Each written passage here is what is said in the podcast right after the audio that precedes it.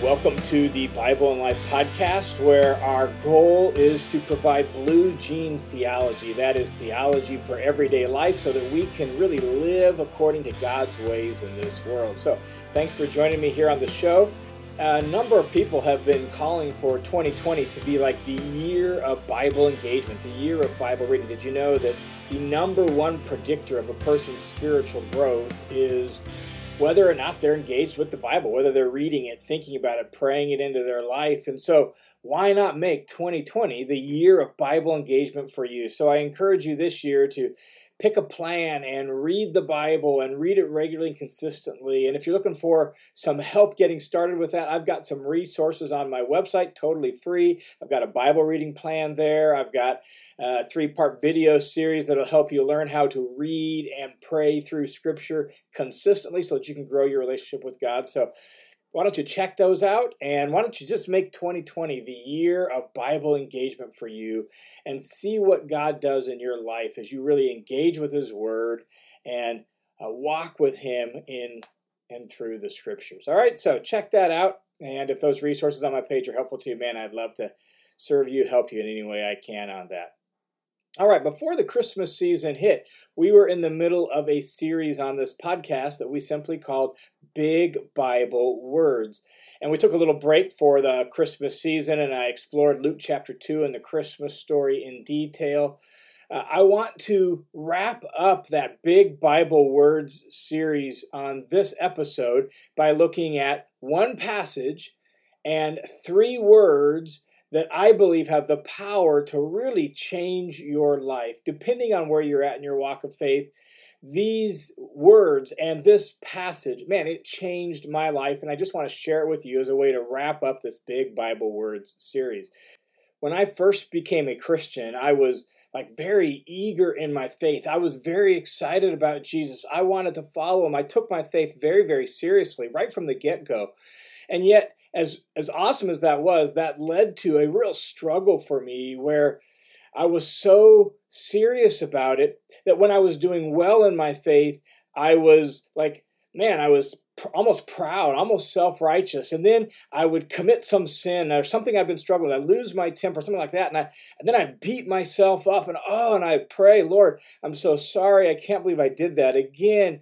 And I can't believe I have to ask you for forgiveness again. And and man, I you know, and I just beat myself up with guilt and shame and self doubt and and this struggle was real for me right from the beginning of my my Christian faith. And so, can any of you relate to that struggle?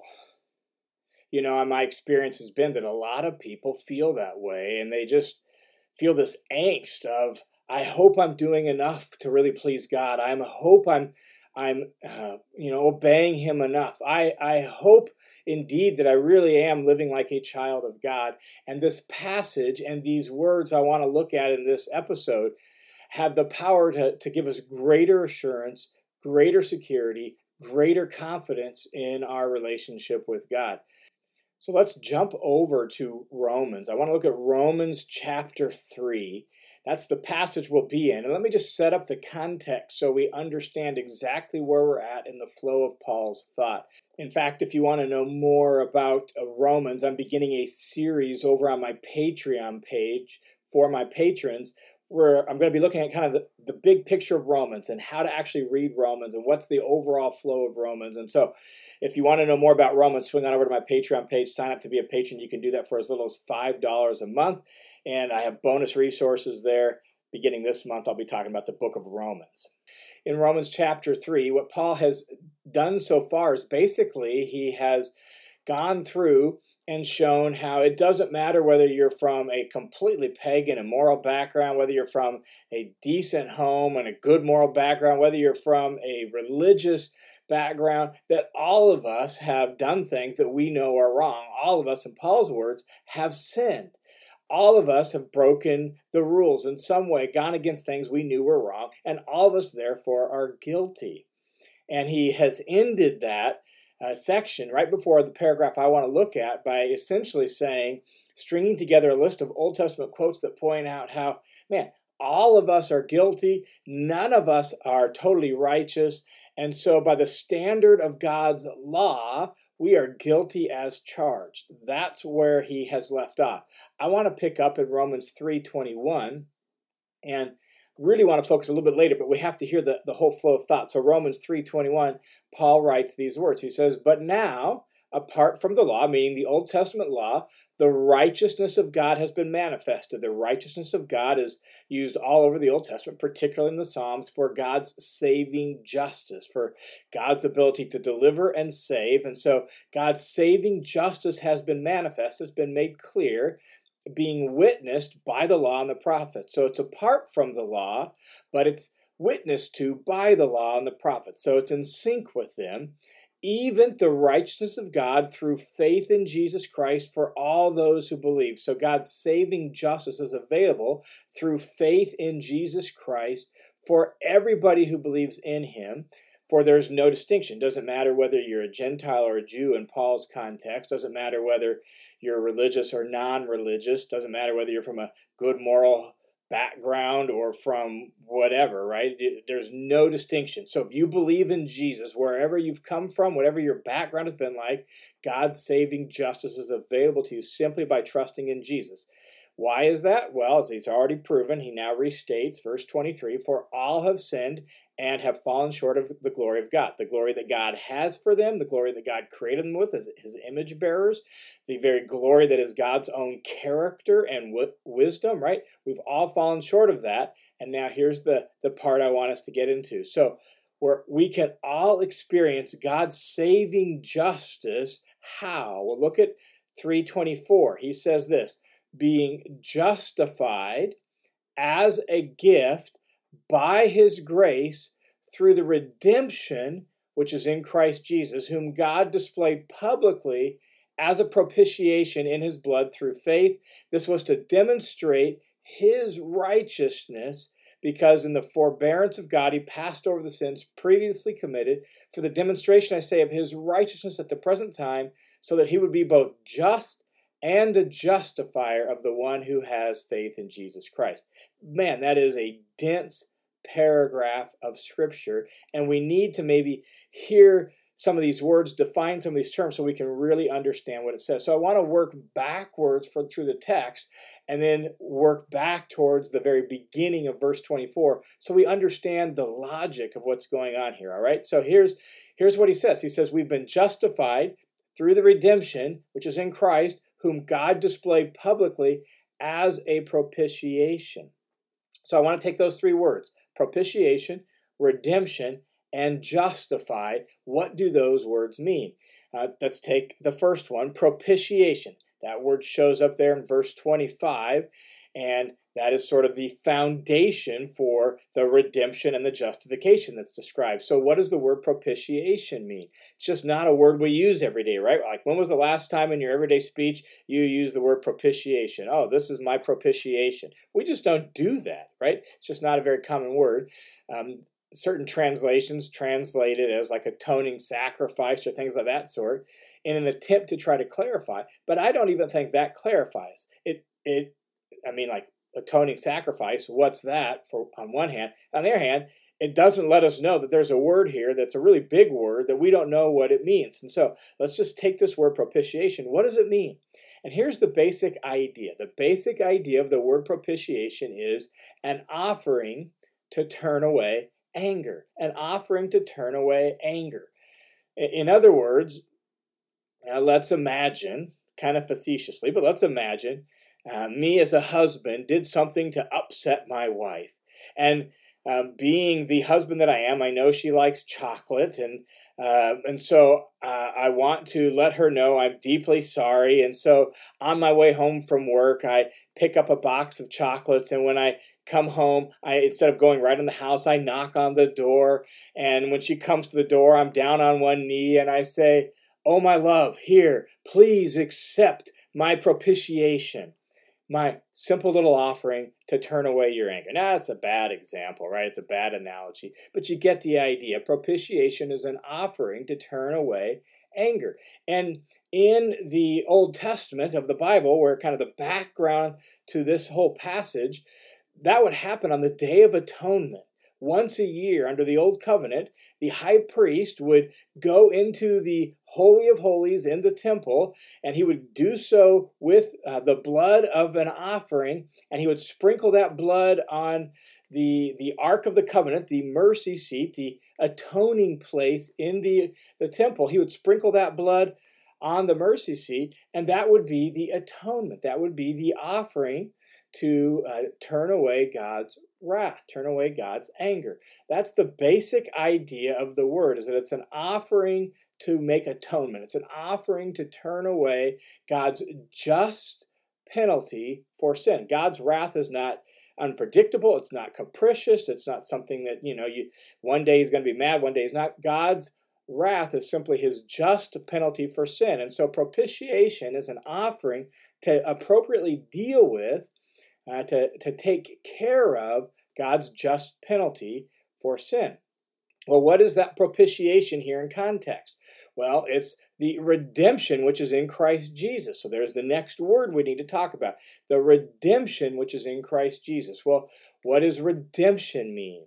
Well, redemption is a payment of a price to set someone or something free. That's the basic idea of that word. In the everyday world of Paul and the Romans, one of the most common places the word redemption was used was in the slave market. Um, Slavery was everywhere present in the ancient world. 20 to 25% of the population uh, at any given time would be slaves in the Roman Empire. It was just part of the social fabric of the day. It wasn't like the American experience of slavery where it was a racial thing for, you know, one particular race. In the ancient world, in the Greco Roman world, it was um, kind of an equal opportunity venture. Anybody could be a slave at any given time, and you could be born into slavery. You could be a prisoner of war and become a slave.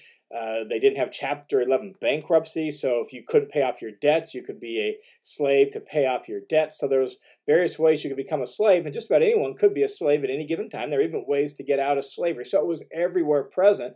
And if if say your cousin had through bad financial management, become a debtor to somebody else and thus became a slave to them to work off their debts, and you wanted to quote unquote redeem him, well, maybe what you would do would be, you know, pass the hat as a family and you would take up an an offering, a collection, and then you would go down on Saturday to the slave market, and now the master was going to just sell off your cousin because he wasn't working very hard and he wasn't a very good slave in the first place, and he thought he could make more by selling him. So now he's selling him at the slave market, and you could take all that money and you could uh, you could pay a price to buy your cousin out of slavery, buy him back from slavery. You had redeemed him. That's the idea of redemption. It's a payment of a price to set someone or something free. That's the basic idea. And in the Old Testament, again, the backdrop theologically for this, the great act of redemption was when God set Israel free from their slavery to Egypt in the Exodus account. And so God redeemed them, it says, by his strong uh, right arm. He redeemed them out of slavery. And so Paul now says that the ultimate act of redemption, the ultimate deliverance from slavery that God provided, is through Jesus Christ. How? By offering him as a propitiation. When Jesus goes to the cross and hangs on the cross, he is offering himself in our place for the just penalty of our sins. And so God pours out the penalty on Jesus so that we could be redeemed. We could be um, set free from our slavery to sin and slavery to the penalty of sin. And now we could be set free from both the power and the penalty of sin. That's what redemption means. What's the ultimate, ultimate result of that? Well, that's the other word we want to look at. At the beginning of verse 24, we are justified. Everybody has sinned, everybody's fallen short of God, and we are justified as a gift by his grace because Jesus offered himself as a propitiation and a redemption for our sins. And so now we can be justified. Well, what does that word justified mean? Well, the word justified uh, really comes from the law courts. So propitiation comes from the religious realm. Redemption comes from sort of the marketplace realm, and justified comes from the legal realm. And uh, basically, the idea of justified is what happens when a judge is uh, about ready to declare the verdict in some court case or some crime, right? And and there is the accused standing before the judge, and the judge declares the verdict. And to be justified is to be given a favorable verdict, being declared not guilty as a verdict before the court. That's the idea. So picture a judge pounding down his gavel and saying, Not guilty, no penalty for you. You are declared not guilty.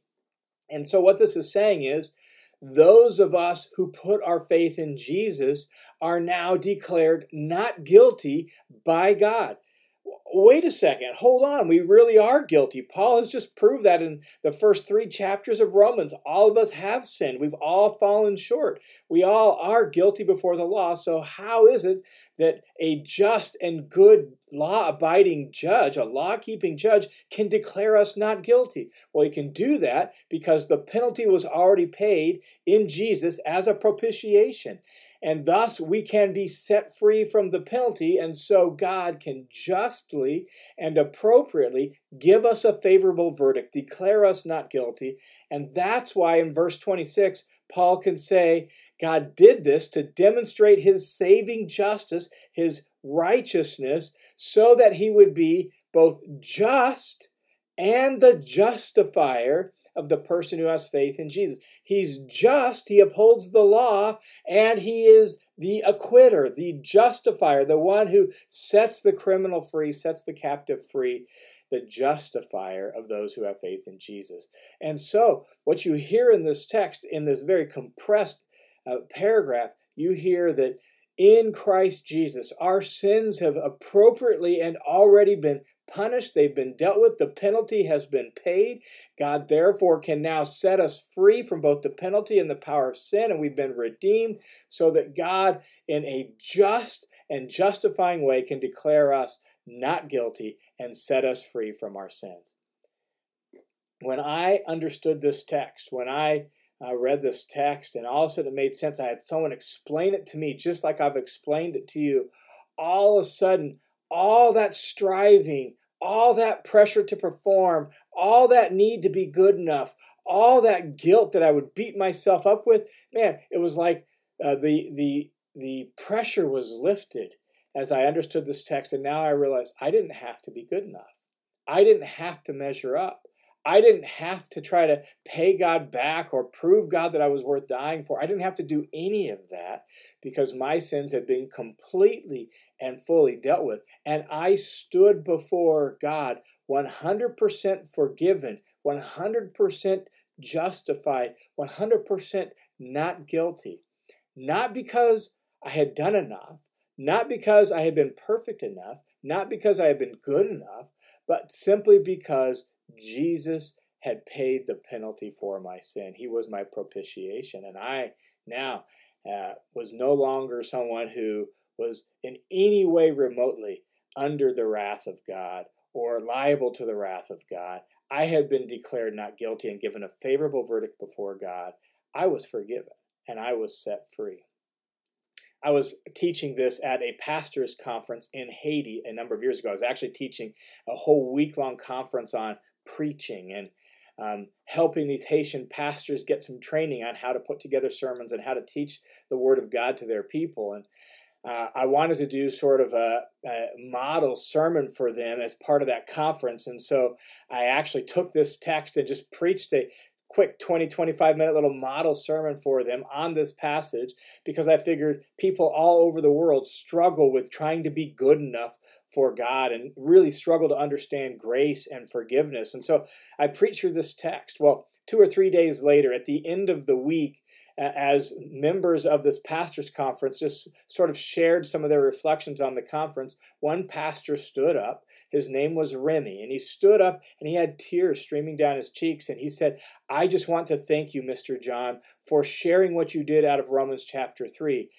I never really understood how my sins could be forgiven, and I never understood grace like I, I now do. And ever since the day you taught Romans 3 to me and you showed me that my sins had already been, uh, the penalty for my sins had already been paid for in Jesus, I have been praying with so much more joy than I ever have before.